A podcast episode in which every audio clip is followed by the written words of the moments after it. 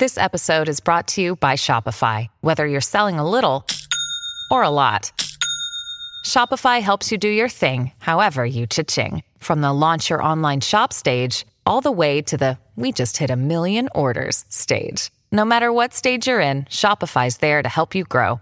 Sign up for a $1 per month trial period at shopify.com slash special offer, all lowercase. That's shopify.com slash special offer. I, Charles the Fourth, or is it the third? Bloody pen. We will strive for the denazification of the Let me put it to you, Can't Justin grow concrete. Bieber. Yes, you If you win by one, you've won. The phone went over the side of the It phone. is time to join the I just think everyone should be shot. What the fuck is going on? Welcome to my podcast, where each week, that's not strictly speaking true, most weeks I ask the question, what the fuck is going on?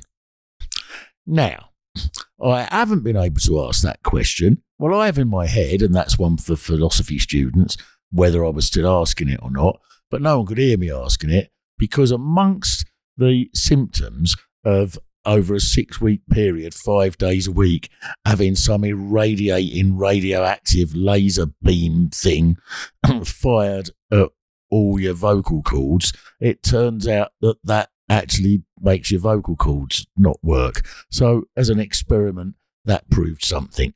but the voice is sort of creeping back. It's about 50% of a voice now. It might be. If it was properly 50% of a voice, then I'd be able to go, Welcome. Because this question, what going on? Government, Johnson Keir Starmer, bloody better, Donald Trump. But uh, it, it, all the words are about fifty percent. So next week we may well be back to um, to a whole new. In fact, we will be. Let's say we will be. However, this week there's a classic episode, a classic episode that you'll all remember. Hopefully, you won't because there's been no point in putting it out again. A classic episode in which uh, we asked what the fuck is going on in the world of history, things that have happened before, with John O'Farrell and Angela Barnes.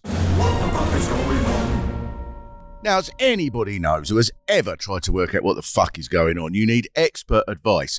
But this week, not only do we have expert advice on what the fuck is going on, but we're going to have expert advice on what the fuck was going on. Because John O'Farrell and Angela Barnes of the We Are History podcast, their own podcast, that has now made, oh, well, they will tell us exactly how many uh, episodes, but I guess seven or eight million. Uh, are with me now. Hello, John and Angela. Hello, Mark. I'm, Hello, Mark. I'm slightly concerned Yeah. at your use of the word experts. I feel like we might have over-egged the pudding there a bit in the intro. Absolute experts. Well, we're going to come on to that in a, in a little bit. We'll talk about experts. But first of all, I mean, like any podcast is, I know this is such a cliche, but we're going to start by talking about Albania. um, of course. and they're all the same. I mean, I heard one.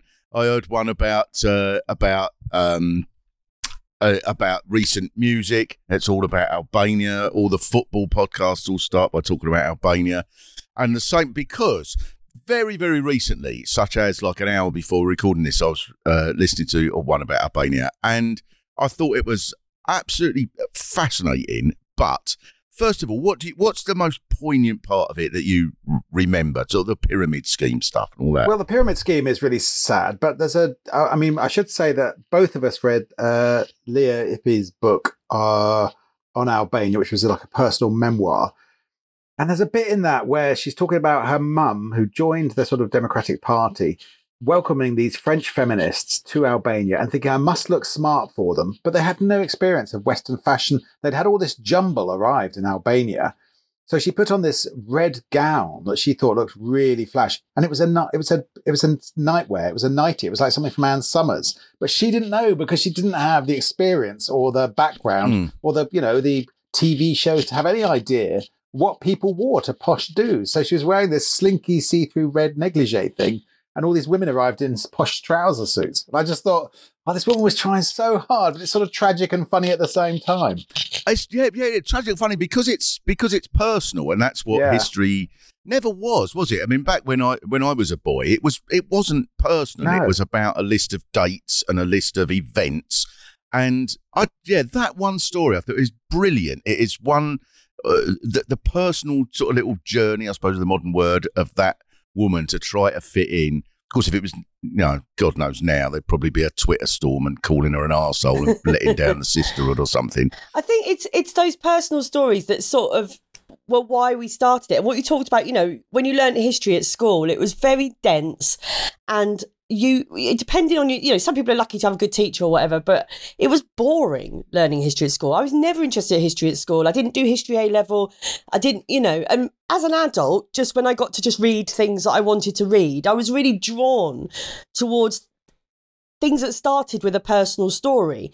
And then that would then make me go oh okay well the backdrop of this is world war ii or the cold war or whatever and made me then want to learn about those events but if you start with a personal story then it connects you to those events in a way that sitting in a classroom learning about corn laws doesn't really Yeah, well, we, you and I, Angela, just a few days ago went to see a musical, Operation Mincemeat, which was astonishingly brilliant. Uh, a musical about uh, one event in the Second World War in which a uh, the British needed to try and, or the Allied forces needed to try and convince the Germans that they were going to invade in Sardinia, where in fact they were actually going to uh, in, invade in, in the, through the south of Italy. In Sicily was the plan, and so they used a corpse of a homeless man who had died, and they put a load of documents with him that were false in order to try and convince the Germans that that was the case.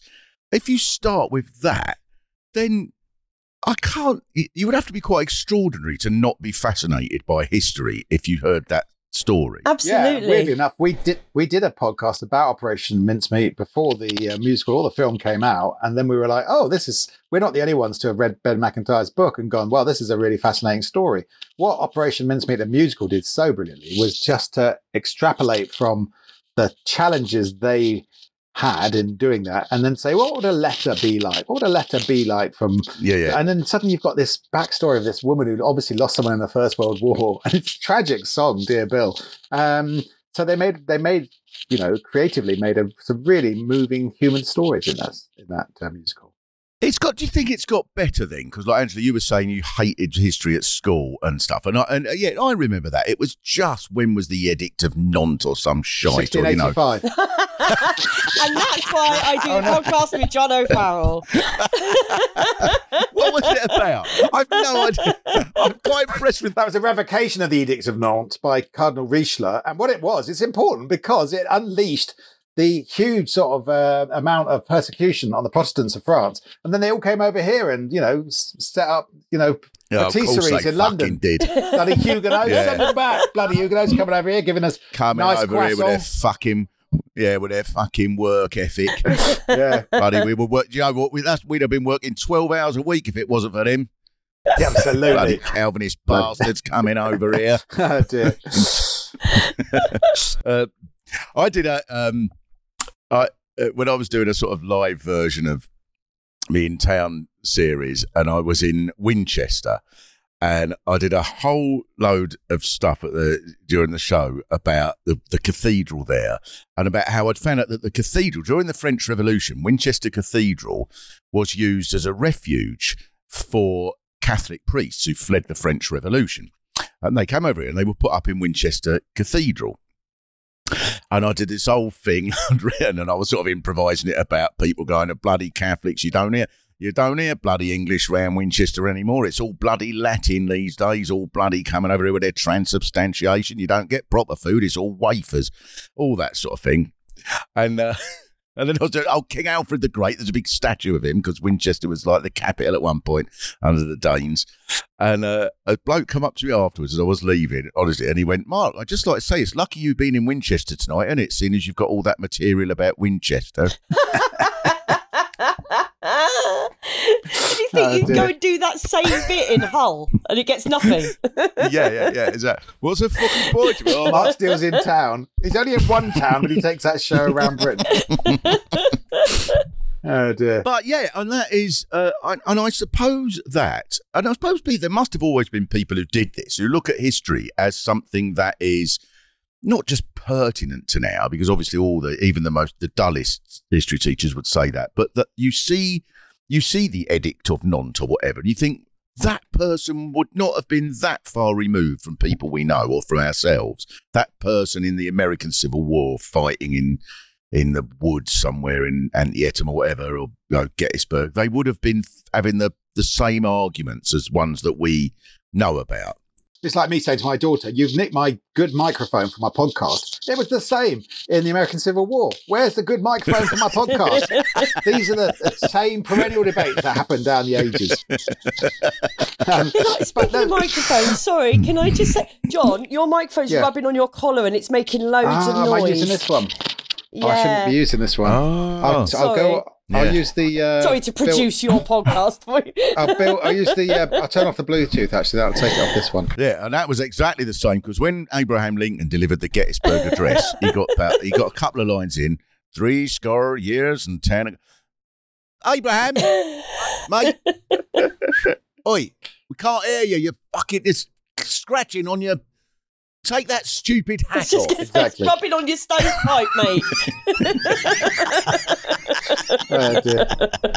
No, I think that, that when Abraham Lincoln delivered the Gettysburg Address, it what it did go down very badly. He thought, and he he went off and was told, you know, like no one could hear, and people were chatting, and he was, you know, probably probably someone doing all them old jokes. There used to be a pool table there, mate, and all that, and uh, and he he come off.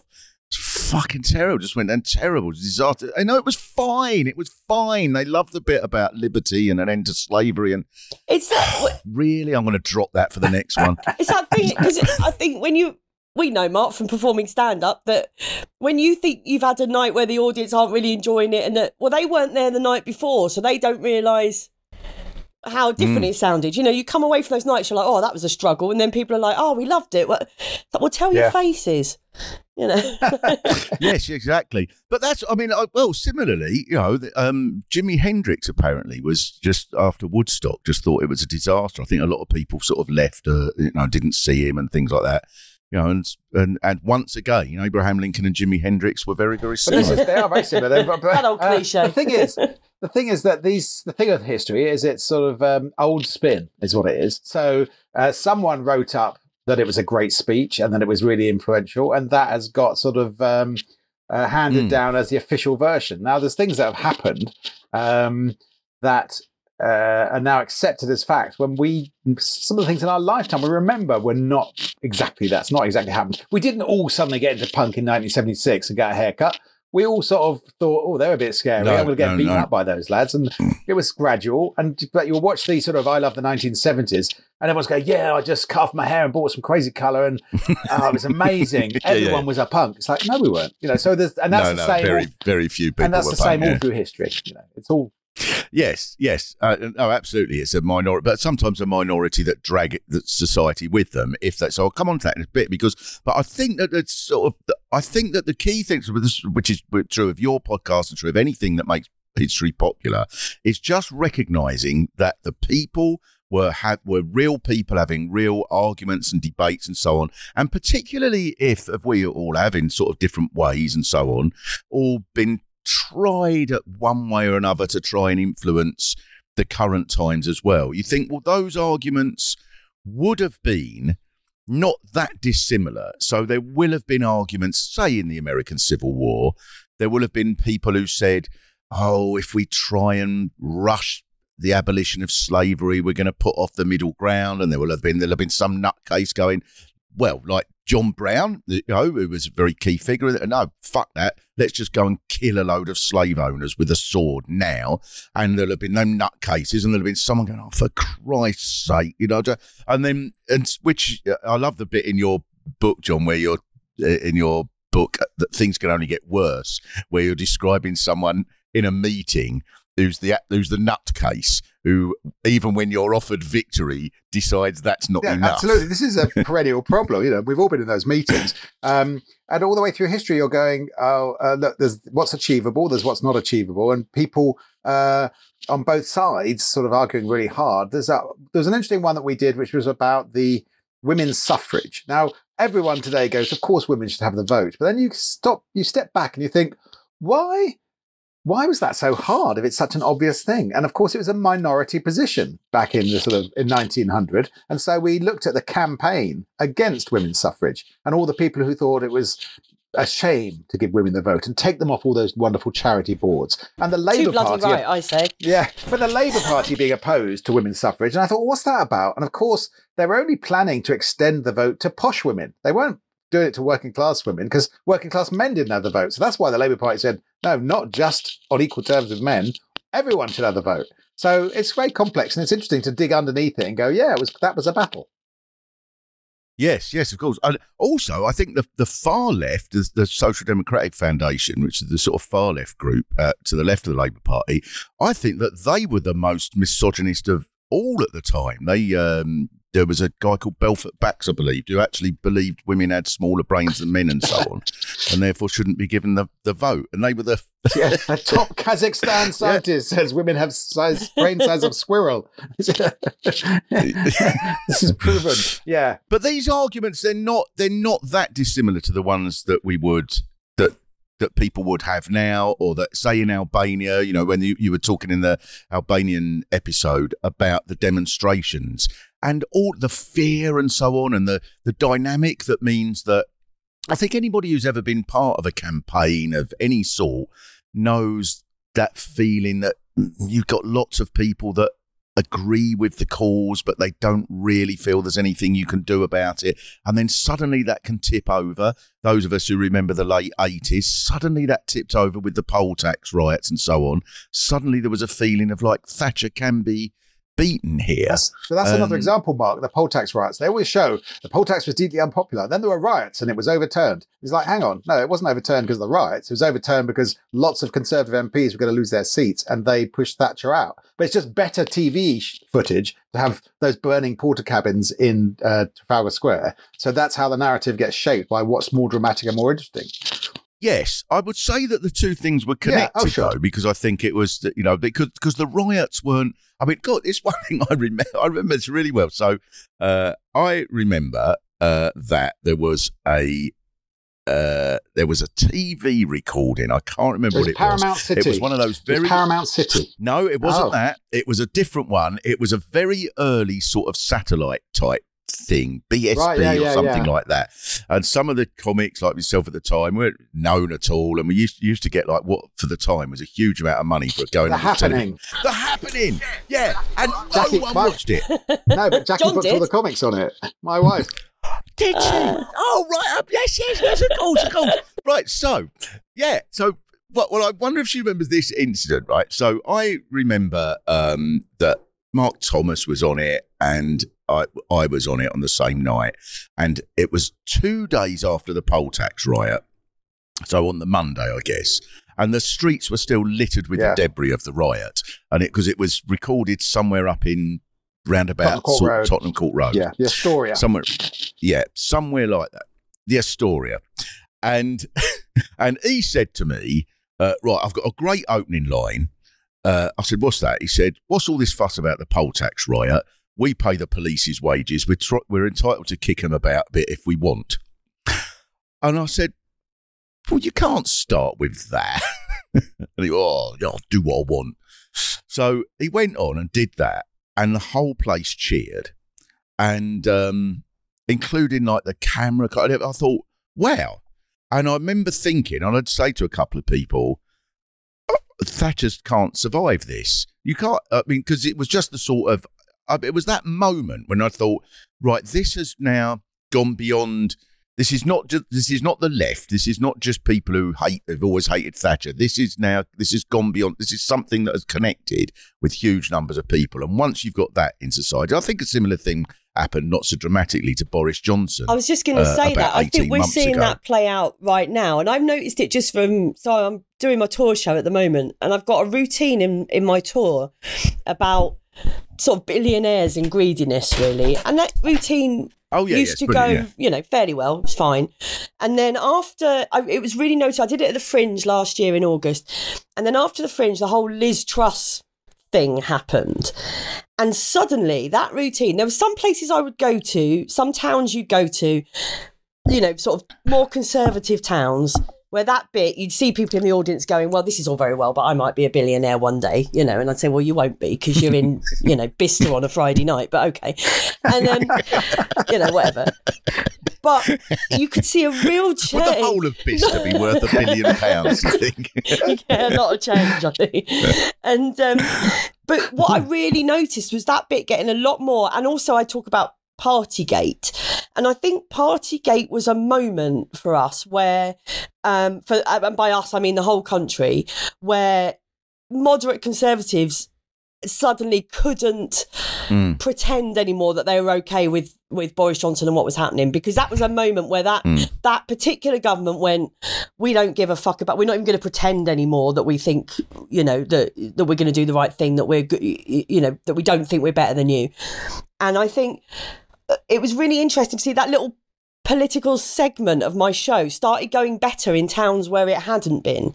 And I think what happens and what happened, what you're describing there with the poll tax riots, is once the middle classes start feeling the squeeze, then there's a problem, right? Because there's no more plausible deniability then. The, the middle classes can't be going, well, they're poor because they're feckless or because they're whatever, because they don't work hard enough. Or because, there's all this plausible deniability that people use to, you know, to tell themselves that the problem of po- working classes and poor people isn't their problem because it's these feckless poor people that don't when it starts hitting their pocket in the middle classes when their interest rates go up on their mortgage and they can't pay it anymore when that starts happening then it's like oh hang on a minute i'm not feckless and poor so there must be a problem if it's affecting me I think that yeah, I think there's a lot of truth in that. I don't. I'm not sure I'd characterise them as middle classes. Though I think they're probably people that are working class who are who have just not really engaged with what's going on at Yeah. that point.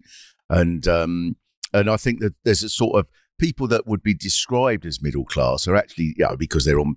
I don't know, maybe they're on 50 grand a year or something, but they still haven't got a great deal of security. And uh, particularly if you live in the South, you know, you still means you've got kids that are living with you until you're, until they're 40 and, Sorry, and I'm so just, on. And I'm just waiting for the, the tweet Twitter tomorrow. It's Mark Steel thinks that if you're on 50 grand a year, you're working class. I'm looking forward to seeing that. yeah, well, I do. I do think that. So they can tweet whatever they like. I do think, uh, I do think that. And, um, I think what's also true, Mark. uh, but I think, yeah, I was say, go on, what's- yeah, I think it's also true is as well as what Angela says, there are some people who suddenly are, you know, who are not that interested in politics, don't follow politics, and suddenly something Mm. happens where they go, well, that's not okay. yes. And that's what I think will happen with Partygate. So they might actually do, they might Yes, care about other people. They might not just be caring about their own wallets, but they're just not that engaged with politics. And suddenly they find out that uh, when they couldn't go and see their dying grandmother, Boris Johnson was having a party. And they just, the unfairness of that cuts through. Uh, and they think, I'm done, with- I'm done with this lot yes. now. Um, and I think you know, that's the important point that, Yes, that, that it's a think that's tipping point that isn't right, yeah. related directly to politics. It's related to something else that, that can be understood by someone who's not interested in Yeah. politics or the economy or any of that stuff. You know that don't because most people don't engage with that on a day to day basis. Yeah. And um, whereas, like you say, Partygate was such a black and white. Wait a minute, I couldn't visit my nan in the care home, and they were having piss ups. That's not okay, you know. and it was Yeah, a- yeah, that was a tipping point. I think that, yeah, absolutely. And I think, but the reason that that's pertinent to a sort of conversation about history is because I think that in any situation in history where there's a sudden change, it's not just because something magically has changed. It as because it is because of some something like that, a similar dynamic. So I would think in uh, in the 1640s there would have been a sudden dynamic that said, "Hang on, the two things: the royalty, what the royalty is demanding of us, is so grossly unfair, and combined with that." Oh, we think we can actually do something about it if we, you know, the, the local Puritans or whatever, you know, they seem to be speaking sense, even though it might seem nonsense if you take it out of context 308 years later.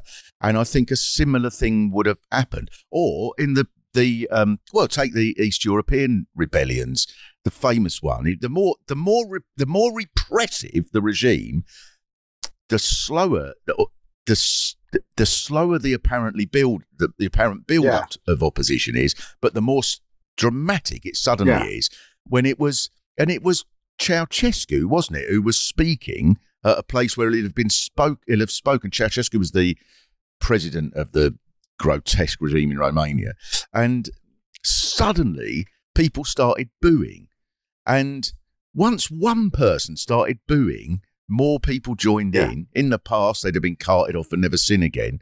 Suddenly, within three days, Yeah.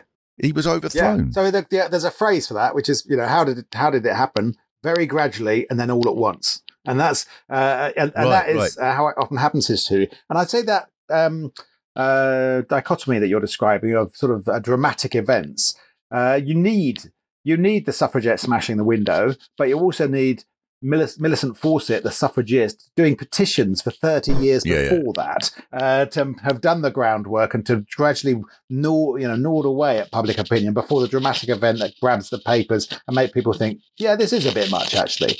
Um, and so you need the diligent leafleter, Yeah, yeah, and then yeah. who's going? This is the oh, on the day of the poll tax riots. I was giving out leaflets in Wandsworth about the poll tax, and uh, I wasn't there burning down Portakabins. But I think you need both both wings. You need the protest and you need the campaigner. Kaley Cuoco for Priceline. Ready to go to your happy place for a happy price? Well, why didn't you say so? Just download the Priceline app right now and save up to 60% on hotels. So, whether it's Cousin Kevin's Kazoo concert in Kansas City, go Kevin, or Becky's Bachelorette Bash in Bermuda, you never have to miss a trip ever again. So, download the Priceline app today. Your savings are waiting. Go to your happy place for a happy price. Go to your happy price, Priceline. Yes. So now I want to keep this this train of thought going because uh, there is a view of history that it is just about individuals and what individuals do. So you can imagine a history of Boris Johnson. He was um, whatever else you say about him. He was an extraordinarily brilliant campaigner and communicator and so on. And then suddenly, at the end of 2021, he lost that ability, and so he went down down the pan. And uh, and then in 2024, he ended up in jail. Looking That forward would to be a that. view of that would be the view of of poor oh some poor bastard in the bunk upstairs. I've got the biggest strawberry in the whole world. Fucking hell! Stop him lying. But the bloody guards won't come. But of course, it's it's not that. It's not about. That's not to say individual actions don't have an enormous impact. Of course they do. But if they're removed from like huge social movements, one way or the other, then they don't then they don't mean anything. And from Henry VIII being able to uh, bring about the the breakup of the church to the fall of Boris Johnson, it's the actions of of millions of people, or maybe even the ideas of millions of people, exactly in that case, as you say. Hang on a minute, they were having a piss up. He overplayed his hand. He thought that he was by himself, virtue of his own magnificence was just um, unassailable, and didn't realise that once people realised who he really was, that they would go, no, or not, not, eh, not everyone, but probably half the people who loved him now think he's horrible. Well, I think he he learned, didn't he, that you can't once you're prime minister, you can't hide anymore. Like he could, he had hiding places for the worst excesses of his personality. I think in the past, or again that plausible deniability of of of what he was like as a human. Once you're a prime minister, you're constantly in the spotlight and constantly he that side was always going to come out. That that's his personality. That's who he is, and he couldn't hide it anymore. And then it became for the people around him stopped shielding him and i think that's the moment the minute all those resignations started the minute that started to crumble the people that had helped to disguise that side of who he was suddenly went fuck you mate you're on your own i, I want no more to do with this i think i think uh, looking back at a big like Yeah. history's about tipping points isn't it like john said you you Mm. can have millions of people quietly building a movement and then it's one person who pushes it into being an event that is now a historical event Gets the And credit. that person might Yeah. ha- be the person with the best press or it might be the person who you know just at the time happened to be in the right place at the right time and gets the credit. But there's usually a wave and then a tipping point i think with most big events in history. And i think that's what's really interesting is looking at not just the person who pushed it over the edge but what came before. And so we did an episode on the the the sort of spate of of revolutions in in Eastern Europe, and it's really interesting to see those. It's falling dominoes across the whole of Eastern Europe, you know. And and once one goes, the others. Some took more longer than others. Some did it in different ways, um, but it was a movement. It wasn't just an over. It looked like it happened overnight, but that was over Yeah, yeah, decades yeah. of pressure building. But I wonder if Gorbachev had had a different personality or he'd been replaced by a different old Soviet leader, then that might have taken much longer. And the in, the personality of Gorbachev was the key factor in going, we're not going to try and uh, uh, defend Eastern Europe from you know making their own decisions anymore. Uh, so I think personalities do have a part to play. You can't stop the tide, but you sometimes you can divert it, and sometimes you can, you know, just maybe you just don't get over that tipping point. Sometimes there's been near revolutions in countries that never quite happened. There was a tipping point in the Iranian Revolution when it might have been socialist rather than Islamic. Do you know what I mean? But the point is, Gorbachev did come along because we could say, well, Gorbachev might have come along three decades earlier, a Gorbachev, or you might have had, you know, instead of Gorbachev, you might have had another Stalin, and then it could have taken another three decades before those cards fell. But, but I think the the the point is that the the feelings were there, the desire was there. It just took certain personalities to move that forward at different speeds. Yeah, I think it's it's like asking what makes if, if someone's banging a drum, what makes the noise, the drummer or the drum, and it's uh, either without the other one is not going to make any noise. And uh, Sounds like so- thought for the day, Mark. So I think it. I need to get off thought for the day. and, and you know, that brings me back to when Jesus was in the wilderness and he wished he had a drum and he just had to he just had to imagine one of Buddy Rich's most wonderful syncopated jazz solos I in his think own mind. Um, uh, uh, yeah, yeah. So, oh God, I'm too old. To, I keep forgetting things. I keep forgetting this is doing a thing about history. I can't remember what I was saying 25 seconds ago. Can you do one of your podcasts Where you put your keys? about earlier this month? I am not the person to be doing that podcast. I'm a menopause and ADHD. I don't know where I am right now. Uh, uh, yeah, so I, th- I think that the oh right yes. I was going to mention this right so I think yeah in, individuals absolutely obviously if some uh, what an individual does what in, in key situations obviously what Millicent Fawcett did what uh, uh, Sylvia Pankhurst indeed Emmeline Pankhurst and the more conservative suffragettes and so on what they did was critical without there's no goods going oh well if they there are there would be a school of thought that would go oh if they if they didn't exist, someone else Yeah. would have existed, and and women would have had the vote anyway. But I think that's maybe. But then those individuals would be the ones that we would revere. Nonetheless, when the social movement becomes so strong, so. Now, I'm going to sound incredibly ridiculously cliched here. When I was uh, a, a young Trotskyist, I read Trotsky's History of the Russian Revolution. And as comedically as, and, and I know this is just laying myself open to be to such utter ridicule. can't wait for It this. is good for actually, you. It's a, it's a, f- it's an absolutely brilliantly fascinating book. It's really funny as well, and he was a, a really, really fascinating writer. There was one of the one of the bits that I remember he wrote about. As I think this is so true about history. He writes about the diaries of the Tsar in 1917, in the early part of the revolution, when the Russian Parliament collapsed, and the diaries are full of stuff about going out hunting and about sort of the, the clouds and so on and uh, what a beautiful day it was. And then one day he says that the Russian parliament, which is called the Duma, uh, the Duma was abolished today, exclamation mark. And Trotsky says, and the man is so devoid of any understanding of what's going on around him, a simple exclamation mark ends 300 years of Russian history. But he then goes through the diaries of Louis XVI at the time of the French Revolution, on the day of the Bastille uh, being demolished, and the French, um, well, the equivalent wasn't a parliament, but the French sort of system of government collapsing. And it's extraordinary, almost word for word. It's exactly the same. The oh, we went out hunting. The river was It's nice. just- it was yeah. almost It's like- incredible. and he said, he says, there's this beautiful phrase he says. This is about the thing with history. When social movements are that great, the people who seem important no, uh, end up being unable to do anything. To he says, to a tickle, we all behave dif- differently, but to a red hot poker in the face, we all be- behave alike. And I think there's something brilliant about an understanding there of the relationship between individuals and social movements. It's, in the yeah. face of something that massive, there was nothing it's like uh, it's like those the teenage diary things, isn't it? It's like uh, had Pope, had cocoa pops for breakfast. Man landed on the moon today. It's the same basic thing. yes, it's exactly like that. Exactly- Um, yeah, exactly. It's exactly like what's, that. What's fascinating about that is the the what um, you know the Tsar or Louis the Four, uh, Louis the Sixteenth were not talking about is so indicative of why there had to be a revolution. The fact they were so completely oblivious, it was Yeah, it's, yeah, a, yeah. it's a let them eat cake diary entry. Uh, it's like I've, I I don't get it.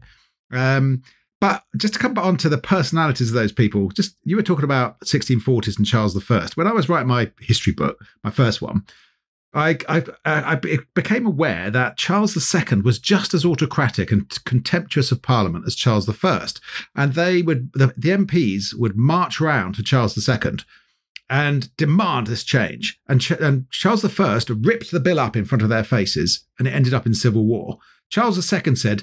Come down to my wine cellars. I got some fantastic port that just came in, and they all got pissed together. And, and, the, and the, the outcome was complete because what Charles II had was charm. He was just funny and easy, and he just got his way by getting everyone drunk and having a sort of bit of a manner about him, which Charles I never had. And so it wasn't until his brother came to the throne that they had to have another revolution. But um, that's a factor. It's another factor that gets overlooked in when we talk about personalities and history. Just how good people were with people, and whether you could sort of get away with it. And Boris Johnson had that charm that got him so far, and then it didn't. Then it suddenly ran out. Well, I think that's exactly it, isn't it? It's about PR as well in history, as much Yeah. as anything else, about your public relations. And we saw that with Brexit. So you think if he'd gone on Sunday brunch, If he'd gone on Sunday brunch, Charles I, it would have none of it would have happened. If he'd But gone it- like Holly we Willoughby, saw it- first of all, saw it- how are you? He should have done. Yeah, Charles I gone on first. How are you? How are you Are feeling? you okay? Are you okay? We've all lost some of this week. We've lost some of our absolutely key military advisors, and I, like you, are feeling really, really distressed about it. But we are going to carry on later on. After I've torn up the Bill of Rights proposed by the New Model Army, we are going to be talking to Bradley Walsh about his new book about making marmalade. this is it's not far from how it happened. Uh, what's a, what are your opinions of it? Because uh, well, clearly, clearly there has been a change in the way history has been told uh, since certainly I was at, at at school. It isn't as dry, even the official history. So someone like Simon Schama is very popular, even though he's um, quite conservative, I think. But he's he's no doubt he's no doubt much more popular. So there's been a there's been a change for the better, isn't there? Yeah, I think.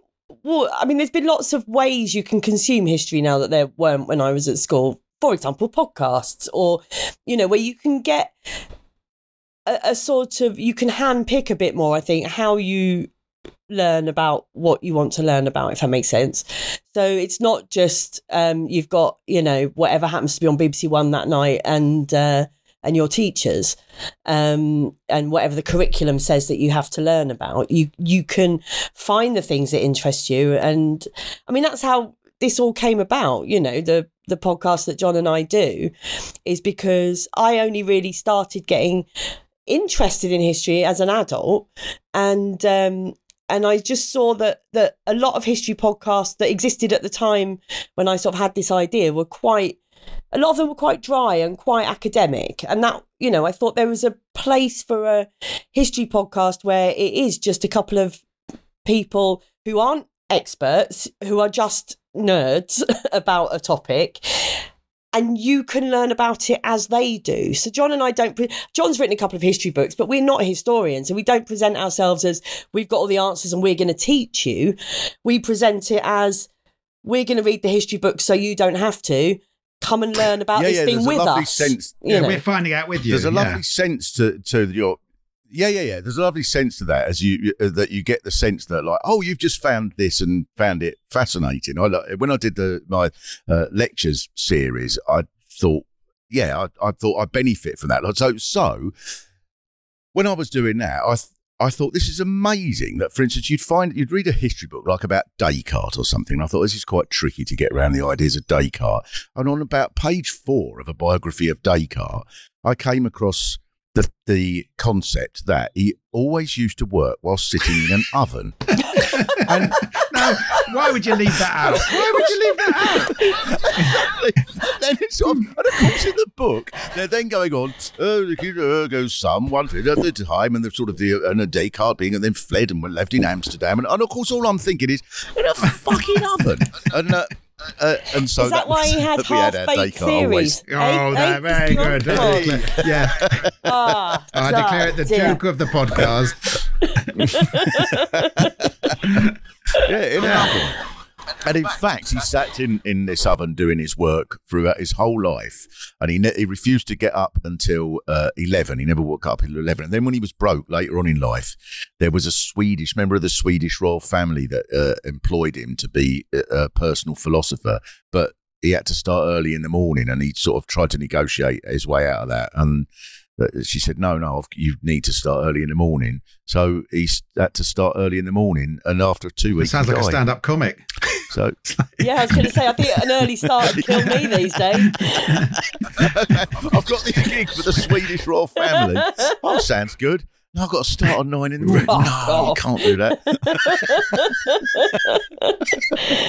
um, but uh, yeah, I think that the sort of any of you, you would be the same. Yeah. If you had to do a thing about Descartes, you would get to page four and you'd go, That's absolutely oven," right. and that would be all Yeah. you would That think would be what you'd hang it on as well. That would Yeah. be the top line of the podcast, Mm. and that would be, Mm. you know, because they're the things that make it fun. The dates and all that come, but it's the Yeah. little stories and the little and the funny bits that we Uh, love. and the human stories. So I remember being about 20 and, uh, and uh, there's this, I was in the pub quiz team at university and there's this local sort of communist bloke and him just talking about William the Conqueror being an utter bastard. And it just never occurred to me that people from Right. history could be utter bastards or good blokes.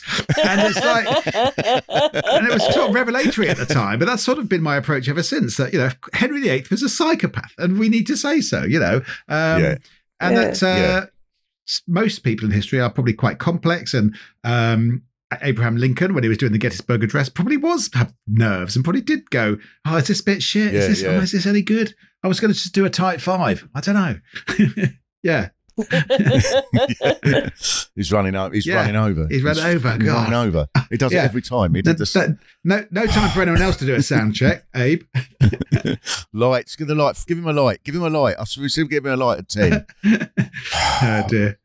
Castro, on Yeah. the other end, I wonder if he got a light. Give him a light at nine hours. But that, that's yeah, that's a uh, human response to the, the, the situations. Then it must have been a bit boring when Castro spoke for nine hours. Was everyone really gripped? Or yeah, yeah, I think it. yeah. Of course, they were. Well, you hear that doubt with a lot I- of like I- the North Korean leaders, and you know that they applauded for three and a half hours.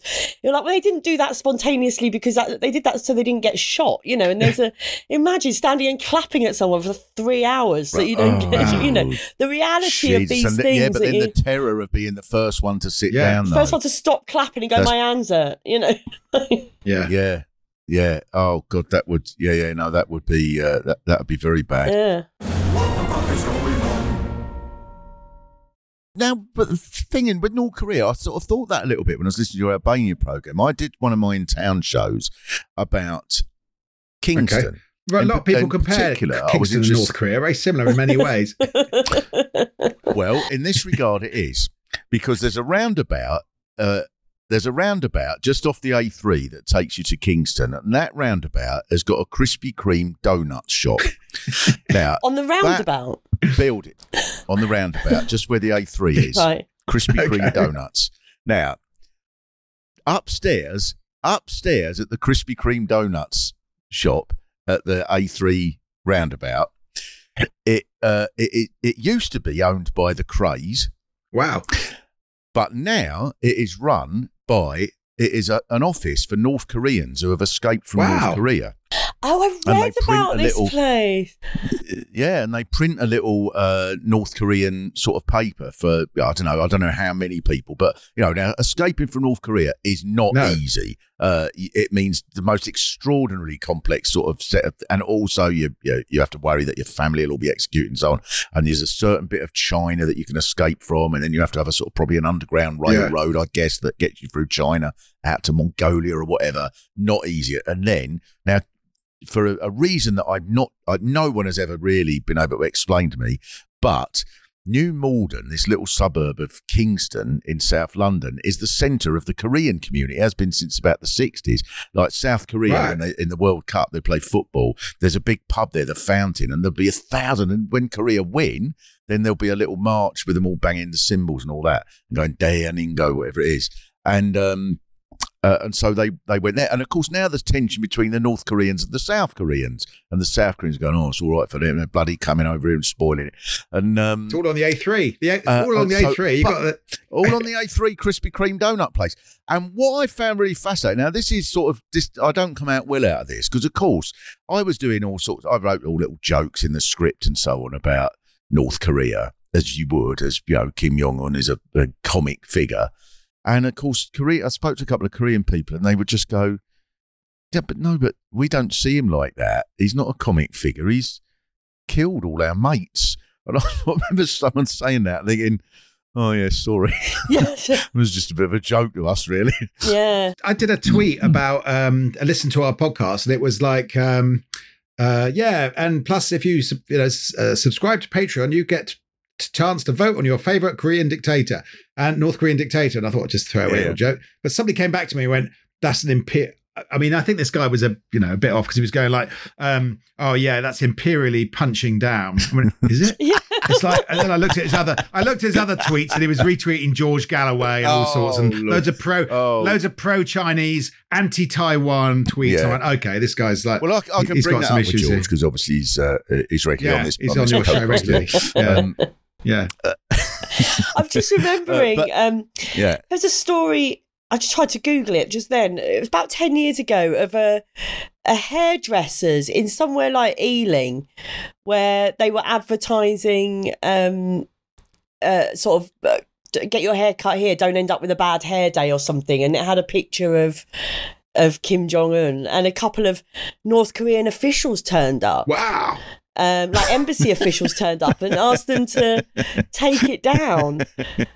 That's amazing. Isn't As, it? Wow. as- yeah, Yeah. it's the stories like that. Just really, I love it.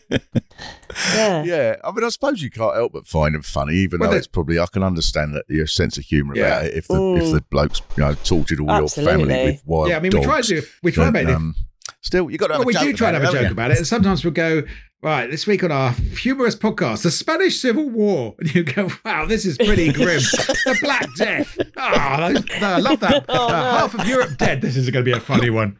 So sometimes Yeah. we struggle to keep you have comedy. to find the humour in it, but I think we're quite good at that balance, and I think we're quite good as well at acknowledging. So we just did a podcast about. Um, we recorded it; it hasn't gone out yet, but we did one about um, the the 1904 St Louis Marathon, and it's a bonkers story. Like, uh, listen to it when it comes out because it's Oh, go on, yes, yes, I know, I know. you Go on, yeah. but it wasn't until so I'd heard about the marathon and and this sort of crazy stuff that happened during the marathon. So I said, oh, I pitched an episode about it, and then it wasn't until I sort of read a bit more about it that I discovered. So it happened at the 1904 Olympics, which was part of the St Louis World Fair in 1904. Right. And you know, world fairs and great exhibition, although it were a really big thing of the sort of late 19th, early 20th century. But this Yeah. particular world fair in 1904, and this is something that happened a lot at this time, but they had an element of it which was a sort of human zoo where they were displaying people from different cultures, you know, as inverted commas Right. savages or as, you know, and they pitted them against each other in these games. And th- it was really dark and a really awful story. So, what started off as a podcast about this marathon, that, which is a mad story in itself, there was sort of this really dark side to the to the story as a as a whole. And you have to acknowledge that. You have to sort of say look we're telling you this silly story from history about a marathon but actually the background to it is is dark and and it requires us to be a little bit more sensitive and and to acknowledge that part of the history you know. And i think there's a balance to be struck between it all being fun and games and silly and laughing at these people from the past but also you have to go and you know some bad shit happened Yeah, and I- acknowledging that I- as I'd part of it with a bit of sensitivity I would say it's quite an important part of our podcast that we're both on the left and that we approach history from the left because I don't really go along with that sort of generic. Oh, it was the values of the day, so we can't really criticize slavery, or we can't criticize Caesar murdering thousands of Jews. Uh, it's like, well, that's pretty bad. I reckon the people at that time probably thought that was pretty bad as well. Um, so we apply our our sense of right and wrong to whatever was happening 500 years ago, and I think the listeners are smart enough to have both ideas in this in their head at the same time. Of yeah, that was a, it was oppressive then, but it's not acceptable now. I think uh, it's, the key to that though. Thinking, and this is why it becomes complex. It's to sort of suggest, is to, is to ponder what would have been just uh, seen as de rigueur. Is that the right phrase? What would have been seen as just being normal, and therefore hardly anybody would have opposed it, and uh, what would have been unacceptable even at the time. So obviously, segregation in 1950s, 1960s America was brutal uh, and uh, just extremely, utterly violent, despicable, and so on at the time. And there was a movement against it. And so you can sort of judge it, if you like, by who was on the side of the civil rights movement and the arguments within that, and who was the people trying to en- enforce it and so on. What I think is more difficult, though, is when liberal people from now impose today's language, if you like, and say, therefore, such and such a speech in 1953 was disgraceful because it used language that now would be considered. Yeah, I'm with you on that. Yeah, Uh, yeah, uh, unacceptable. sure. I mean, yeah but also there's a difference uh, between language and Cancelling intention people in retrospect. Yeah, but there's a difference between the, particularly when it comes to language, you know, the intention of a speech is so, is is more important than the words that were used. I think, and also, um, you know, you you you have to acknowledge that at the time, okay, that y- you say things were acceptable at the time, but there must have been a level of it not being acceptable for it to ever have changed. You know, there must have been a seed of. So, for example, these human zoos I was talking about at St. Louis World Fair, there were people against it at the time, and they might have been in the Right. minority at the time, but you need a seed of something for it to swell and grow into a Yeah, yeah, movement. yeah, yeah. You know, and same with abolitionists. Like it didn't just, you know, everyone was fine with slavery and then the next day they weren't.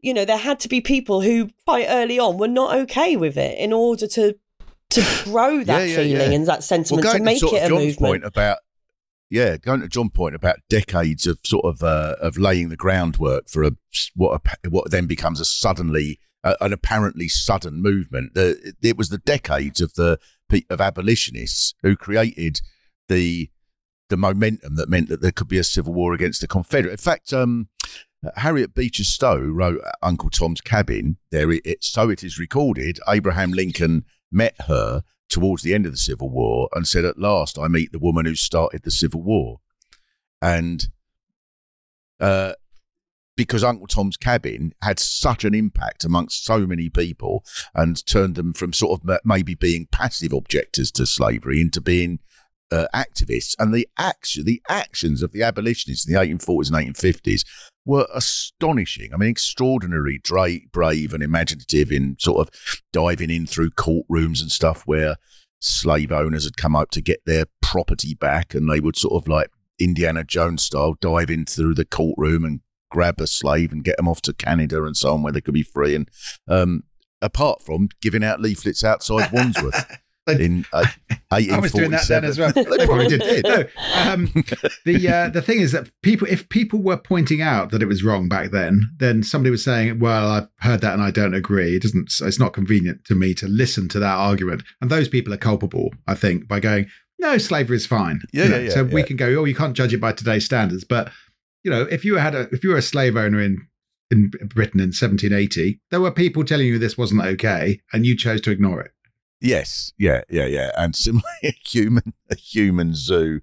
Oh, and it's like no. so today. Today, um, I don't know when this is going out, but there's a big piece by uh, um, um, the former Telegraph uh, editor Max Hastings, going, "What a terrible person Boris Johnson is," and he's uh, one of the most dishonest people I've ever met. It's me, mate. You employed him for years. You had him in your paper. You gave him a column. You're an enabler.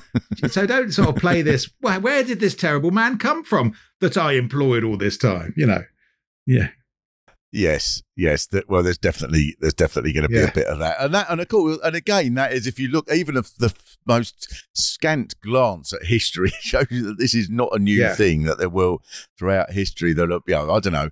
Oh, Stalin wasn't he awful? and um, Yeah, or suddenly amongst people in the Politburo in Russia in 1955. Yeah, or conversely, wasn't uh, wasn't Germany terrible in uh, 1939 to 45, and wasn't Britain great to fight them? Oh, what's that Bengal famine? That doesn't really fit in the narrative. That thing that was going on inside the British Empire, or the you know um, the the destruction of the French fleet in Mers el Kabir, where th- thousands of people, bits of history that we sort of forget about because they don't quite fit our narrative of goodies, baddies, Nazis, anti Nazis. It's incredibly complex, and we pick and choose the people, and we pick and choose our heroes and villains. Well, very much so. So now, interested because uh, oh, you you're saying there, John, about being on on the left and therefore having a view of history, because of course there is a there is a view of history that it is just facts.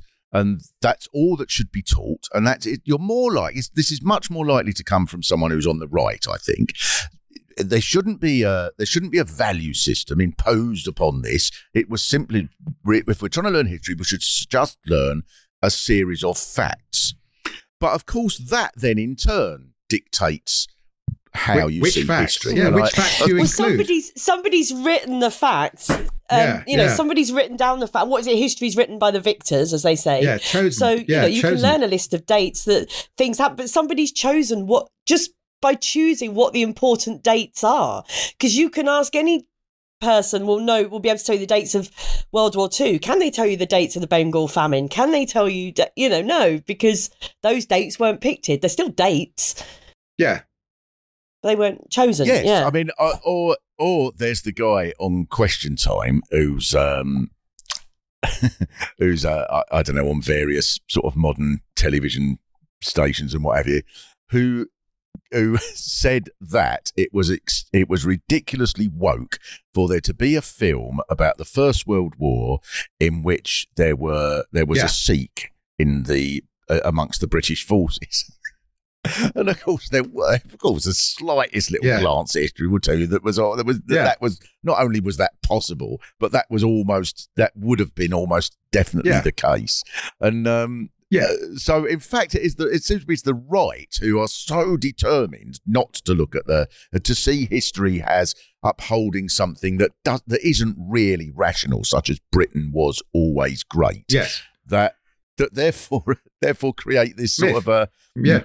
complete distort, a yeah, complete yeah, myth. yeah. So um, that's why I think it's essential to go to have a debate about it and have it's an ongoing discussion and the terms by which we um, evaluate, uh, you know, the good guys and the bad guys and uh, all those uh, other factors is uh, always changing and in flux. So. Uh, that's why we try and do stories about women in history, or you know, take things from the point of view of one of the slaves. We did a podcast like that because that's a that these are narratives that have, have been neglected up excuse me that have been neglected up till now and we're trying to get them some more airtime Are there is there such a thing as good people and bad people? I mean, if you sort of leave aside, you know, Hitler, Stalin, bad, and uh, yeah, maybe, but well, definitely, No, no, no, maybe. definitely, definitely. right, so but definitely. Oh, not. the pick-up quotes But, you of this know. are incredible. I can't, I can't wait to see. No. Mark Steel says Uh, Hitler no. Stalin Well, might be bad. that might be bad. It's not. It's just you get to an age where you think you don't want to. You want to see the good in everybody. um But there are very few. So take, for example, if because it, if let's say take someone like Malcolm X, if you just see someone like him uh, and you just try to evaluate Malcolm X in a way that you might see a, a Disney Yeah. film, is it a goodie? Is it a Yeah. baddie? Well, Malcolm X was clearly someone who fought uh, against the, the most horrible Yeah. racism and so on. His ideas, if you take them out of context, absolutely bonkers. He believed in this nation, nation of Yeah. Islam business in which white people were specially bred on a European island as devils, uh, uh, going back hundreds of years by a man called Dr. Jacob, and that all white peoples were some sort of manifestation of the Yeah. devil. That's clearly nonsense. If you look at Malcolm X's life, that the fire, racist burnt his house down, white insurance company diddled his mum out of the insurance and so on, plus all the racism going on around him, you can see how then he ends up in jail and becomes susceptible to these this set of ideas and then turns it into something that is at least partially, I would say, uh, uh, positive. So it's not to say to, to trying to reduce individuals or movements or periods as just good Yeah. or bad is to I'm not, oversimplify I'm it. not I saying, think. I don't think I any of us. context is in, Yeah. No, no, I know, no. yeah, context is important in everything. You know, we try to look at things in context of the time, in context of the people involved and their backgrounds, and you know, go into as much context as we can when we look at something. And like you say, you know, you look, you can take any individual's behavior. No one's perfect, so you can take any individual's behavior and frame it exactly. Not even Stalin, Mark. No, you know,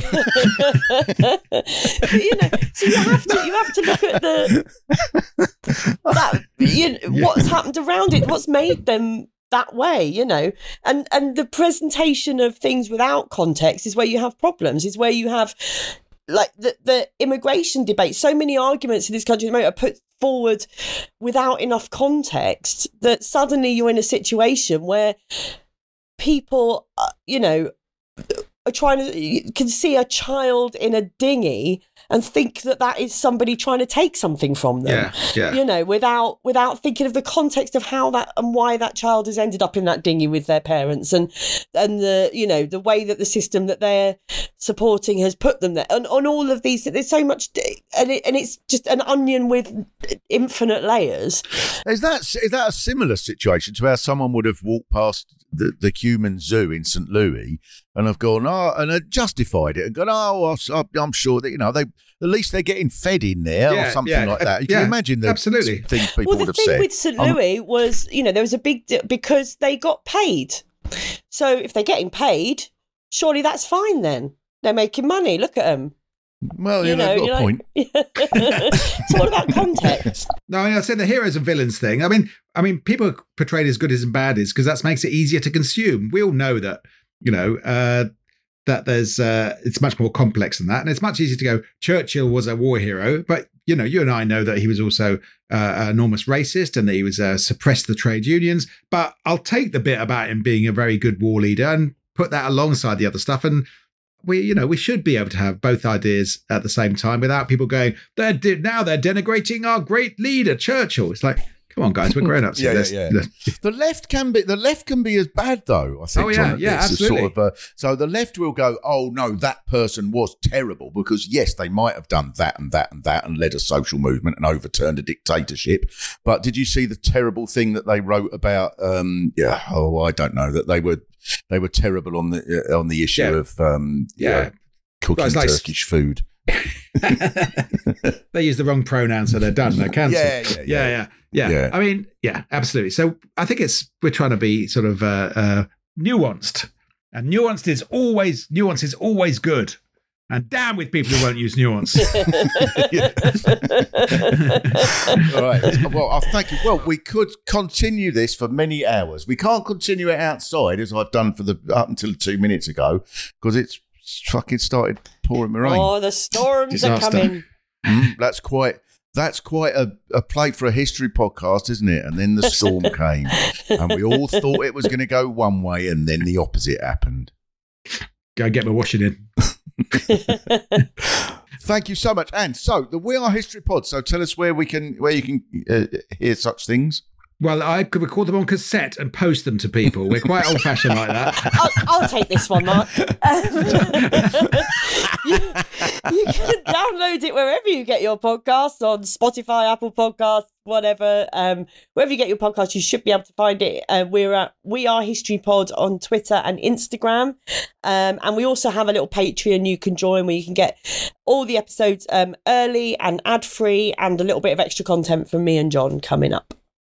There should also be a layer to your Patreon uh, offer where if you pay a certain amount, someone comes around in a stagecoach at night and knocks on the door and says, Indeed, sire, It is time for the Hi- We Are History Pod hath arrived, and you have to say, I trust your journey was not too arduous, sir. We're doing it. We are doing out that, Mark. Thank you for the thousand pounds a month. We will do that. John will dress up as a coachman.